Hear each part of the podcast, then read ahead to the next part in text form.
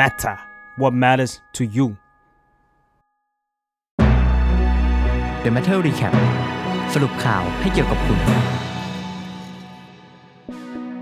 The Matter Recap ประจำวันที่ 10 สิงหาคม 2564 สรุปประเด็นพรกจำกัดความรับผิดชอบ กฎหมายที่อาจนำไปสู่การนิรโทษกรรมยกเข่ง ผู้เกี่ยวข้องกับการบริหารจัดการวัคซีน นิรโทษกรรม น่าจะเป็นกระบวนการวิธีล้มล้างความผิดที่คุ้นหูใครหลายคน โดยเฉพาะในช่วงนี้ ที่มีกระแสว่ากระทรวงสาธารณสุขกำลังจัดทำร่างพรกจำกัดความรับผิดชอบของบุคลากรสาธารณสุข เพื่อนิรโทษกรรมให้ผู้เกี่ยวข้องกับการบริหารวัคซีนโควิด -19 ไม่ถือว่ามีความผิด หากในอนาคตมีการตัดสินว่าบริหารจัดการผิดพลาด ร่างพรกจำกัดความรับผิดชอบบุคลากรสาธารณสุข รักษาผู้ป่วยโควิด -19 คืออะไร มันมาได้อย่างไร และส่งผลต่ออะไรบ้าง The MATTER จะสรุปให้ฟัง ร่างพรกจำกัดความรับผิดชอบบุคลากรสาธารณสุขรักษาผู้ป่วยโควิด -19 ต่อไปจะเรียกสั้นๆว่าพรกจำกัดความรับผิดชอบ มาอยู่ในความสนใจของสังคม หลังวิโรจน์ลักขณาอดิศรสสพรรคก้าวไกล โพสต์เอกสารที่เกี่ยวข้องกับพรกจำกัดความรับผิดชอบ ที่ปรากฏชื่อนายแพทย์ทะเลศกลัศนัยละวิวงศ์อธิบดีกรมสนับสนุนบริการสุขภาพเป็นผู้จัดทำ ผ่านทาง Facebook เมื่อวันที่ 6 สิงหาคมที่ผ่านมา อธิบายคร่าวๆ ว่าพรกจำกัดความรับผิดชอบ เป็นกฎหมายที่ออกมาเพื่อสถานการณ์การระบาดโควิด -19 โดยเฉพาะ เนื่องจากการระบาดนี้ต้องอาศัยความร่วมมือจากแพทย์ พยาบาล อาสาสมัคร รวมถึงจากเจ้าหน้าที่สาธารณสุขทุกภาคส่วน พรกจำกัดความรับผิดชอบ จึงออกมาเพื่อปกป้องผู้ปฏิบัติจากการถูกฟ้องร้อง หากเกิดกรณีปฏิบัติงานผิดพลาด จนเกิดความเสียหายใดๆตามหลัง สำหรับผู้ที่จะได้รับการคุ้มครองจากพรกจำกัดความรับผิดชอบฉบับนี้ จะแบ่งเป็น 7 กลุ่ม ได้แก่ 1. ผู้ประกอบโลกศิลปะ ตามกฎหมายว่าด้วยการประกอบโลกศิลปะ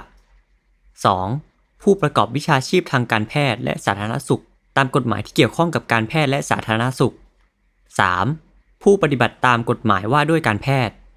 4. อาสาสมัครสาธารณสุขประจำหมู่บ้าน ตามระเบียบกระทรวงสาธารณสุข ว่าด้วยอาสาสมัครสาธารณสุขประจำหมู่บ้าน 5. อาสาสมัครเฉพาะกิจ 6. บุคคลที่ได้รับการร้องขอจากผู้ประกอบวิชาชีพ เพื่อให้ปฏิบัติงานตามพระราชกำหนด 7. บุคคลหรือคณะบุคคลที่ได้รับการแต่งตั้งหรือมอบหมายจากหน่วยงานที่เกี่ยวข้อง ในการจัดหาหรือบริหารวัคซีนฉุกเฉิน ซึ่งตรงข้อ 7 ที่ว่า บุคคลหรือคณะบุคคลที่ได้รับการแต่งตั้ง หรือมอบหมายจากหน่วยงานที่เกี่ยวข้อง ในการจัดหาหรือบริหารวัคซีน ยังมีเงื่อนไขเพิ่มเติมคือ เป็นการปฏิบัติหน้าที่ตามที่ได้รับการแต่งตั้งหรือมอบหมายจากหน่วยงานที่เกี่ยวข้อง ไม่ได้กระทำด้วยความจงใจให้เกิดความเสียหาย เว้นแต่กรณีจำเป็นเพื่อประโยชน์ราชการ และไม่ได้ทำด้วยความประมาทเลินเล่ออย่างร้ายแรง เงื่อนไขเหล่านี้หลายคนมองว่าเป็นเงื่อนไขที่สร้างขึ้นมาเพื่อให้เปิดช่องให้ทีมบริหารวัคซีนเข้าเกณฑ์การคุ้มครอง รวมถึงสามารถอ้างได้ว่าทำไปโดยไม่ตั้งใจ ซึ่งท้ายที่สุด บุคคลที่เกี่ยวข้องกับการจัดซื้อหรือจัดสรรวัคซีน อาจจะไม่ได้รับโทษ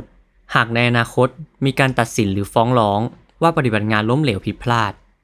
นอกจากนี้พรกจำกัดความรับผิดชอบ ยังมีผลคุ้มครองย้อนหลังด้วย โดยในบทเฉพาะการระบุว่า บรรดาคดีที่เกี่ยวข้องกับการติดเชื้อโควิด -19 ซึ่งเกิดขึ้นนับตั้งแต่วันที่ 3 มีนาคม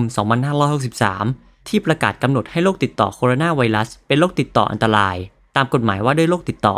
ให้ได้รับการยกเว้นความผิดทางแพ่งและอาญา ความผิดทางละเมิดของเจ้าหน้าที่หรือทางวินัย อย่างไรก็ตาม นายแพทย์ทะเลศชี้แจงว่า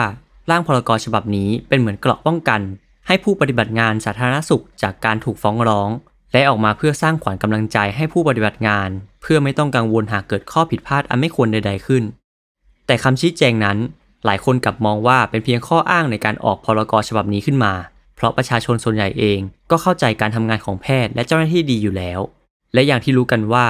หนึ่งในสาเหตุที่ประเทศของเรามาถึงจุดวิกฤตของการระบาด ส่วนหนึ่งก็เป็นเพราะการบริหารจัดการวัคซีนที่ล่าช้า ทั้งจัดซื้อจากต่างประเทศและที่ผลิตในประเทศ แต่ไม่สามารถจะส่งได้ตามเกณฑ์ที่กำหนด ประกอบกับหนึ่งในวัคซีนตัวหลักที่ใช้ในไทยตอนนี้ เป็นวัคซีนที่มีประสิทธิภาพไม่ดีนัก เมื่อต้องเจอกับไวรัสกลายพันธุ์ ปัญหาที่กล่าวไปข้างต้น ทำให้ประชาชนส่วนใหญ่ยังไม่ได้รับวัคซีน ไม่มีเกราะป้องกันโรคและกลายเป็นพาหะแพร่เชื้อไปเรื่อยๆ โดยไม่รู้ตัว ส่วนคนที่ฉีดวัคซีนแล้วก็ยังติดเชื้อได้ และบางรายมีอาการหนักทำให้มีผู้เสียชีวิตทั้งในโรงพยาบาล บ้านและริมถนนภภาพเหล่านี้ทำให้คนมองอดคิดไม่ได้ว่า ต้นเหตุนั้นมาจากการบริหารจัดการวัคซีนที่ล้มเหลว หลังมีการเปิดเผยว่ากระทรวงสาธารณสุขกำลังจัดทำพรกจำกัดความรับผิดชอบ และทีมบริหารวัคซีนเป็นหนึ่งในกลุ่มที่จะได้รับการคุ้มครองทำให้เกิดเสียงวิจารณ์ถึงความไม่เหมาะสม เพราะการบริหารงานที่ล้มเหลวนั้นเกิดขึ้นบ่อยครั้ง จนเกินจะเรียกว่าไม่ตั้งใจ หลายคนมองว่านี่เป็นเวลามากกว่าหนึ่งปีแล้วนับตั้งแต่เกิดการระบาด และที่ผ่านมาทางผู้เชี่ยวชาญ คณาจารย์ แพทย์ พยาบาล และองค์กรมากมายต่างออกมาให้คำแนะนำถึงการซื้อวัคซีน แต่ทีมบริหารวัคซีนของรัฐก็ยังเพิกเฉย และยืนยันที่จะจัดซื้อวัคซีนที่ประชาชนหลายคนไม่เห็นด้วยมาฉีด แทนที่จะซื้อวัคซีน mRNA ตั้งแต่แรก ซึ่งหากเป็นเช่นนั้น สถานการณ์ปัจจุบันคงไม่วิกฤตขนาดนี้ อาจารย์พรสันเลี้ยงบุญเลิศชัย อาจารย์ประจำคณะรัฐศาสตร์ จุฬาลงกรณ์มหาวิทยาลัย ได้ออกมาแสดงความเห็นถึงพรกรฉบับนี้เช่นกัน โดยอาจารย์พรสันบอกว่า ในความเห็นของผม แน่นอนว่านอกจากข้อ 7 ซึ่งสามารถสะท้อนให้ได้ว่า ผู้เสนอร่างกฎหมายมีเจตนาเช่นไร ร่างพรกจำกัดความรับผิดชอบ หากมีประกาศใช้จริง อาจมีบางประเด็นที่ไม่เข้าเกณฑ์ตามบทบัญญัติของรัฐธรรมนูญม 172 อาจารย์พรสารอธิบายว่าม 172 กำหนดเงื่อนไขสำหรับคณะรัฐมนตรีในการออกพรกไว้อย่างน้อย 2 ประการคือ ต้องเป็นกรณีจำเป็น ฉุกเฉิน เร่งด่วน และหลีกเลี่ยงไม่ได้ และเพื่อประโยชน์ในการที่จะรักษาความปลอดภัยของประเทศ ความปลอดภัยของสาธารณะ ความมั่นคงในทางเศรษฐกิจของประเทศ หรือป้องปัดภัยพิบัติสาธารณะ ซึ่งส่วนตัวอาจารย์พรสันมองว่าร่างพรกฉบับนี้ไม่เข้าเกณฑ์ เพราะไม่ใช่กรณีที่มีความจำเป็นฉุกเฉิน ถึงขนาดหลีกเลี่ยงไม่ได้ขนาดนั้น และเนื้อหาสาระของพรกฉบับนี้ไม่ได้ชี้ให้เห็นว่าออกมาเพื่อรักษาความปลอดภัยสาธารณะอย่างชัดเจน จึงไม่มีเหตุผลที่จะเสนอร่างกฎหมายฉบับนี้ในรูปแบบของพรกพร้อมยังระบุอีกว่า ขณะนี้รัฐบาลมีพรกฉุกเฉินใช้อยู่แล้ว ซึ่งก็มีโครงสร้างของบทคุ้มครองความผิดเจ้าหน้าที่ที่ปฏิบัติทำนองเดียวกัน ก่อนจะทิ้งท้ายว่า หากยังคงยืนยันว่าต้องการออกกฎหมายฉบับนี้จริง รัฐบาลก็พึงต้องเสนออยู่ในรูปแบบของกฎหมายปกติ อย่างพรบที่ต้องผ่านการพิจารณาตรวจสอบของรัฐสภาตามกระบวนการต่อไป อย่างไรก็ตาม ร่างกฎหมายนี้ยังไม่ได้มีการเสนอต่อหน่วยงานที่เกี่ยวข้องใด ๆ โดยนายแพทย์ทะเลศกฤษณัยละวิวงศ์อธิบดีกรมสนับสนุนบริการสุขภาพ บอกว่าพรกดังกล่าว อยู่ในระหว่างสอบถามความเห็น เพื่อนำมาปรับปรุง จากนั้นจะมีการเสนอให้กระทรวงสาธารณสุขพิจารณา จึงจะเสนอให้คณะรัฐมนตรีต่อไป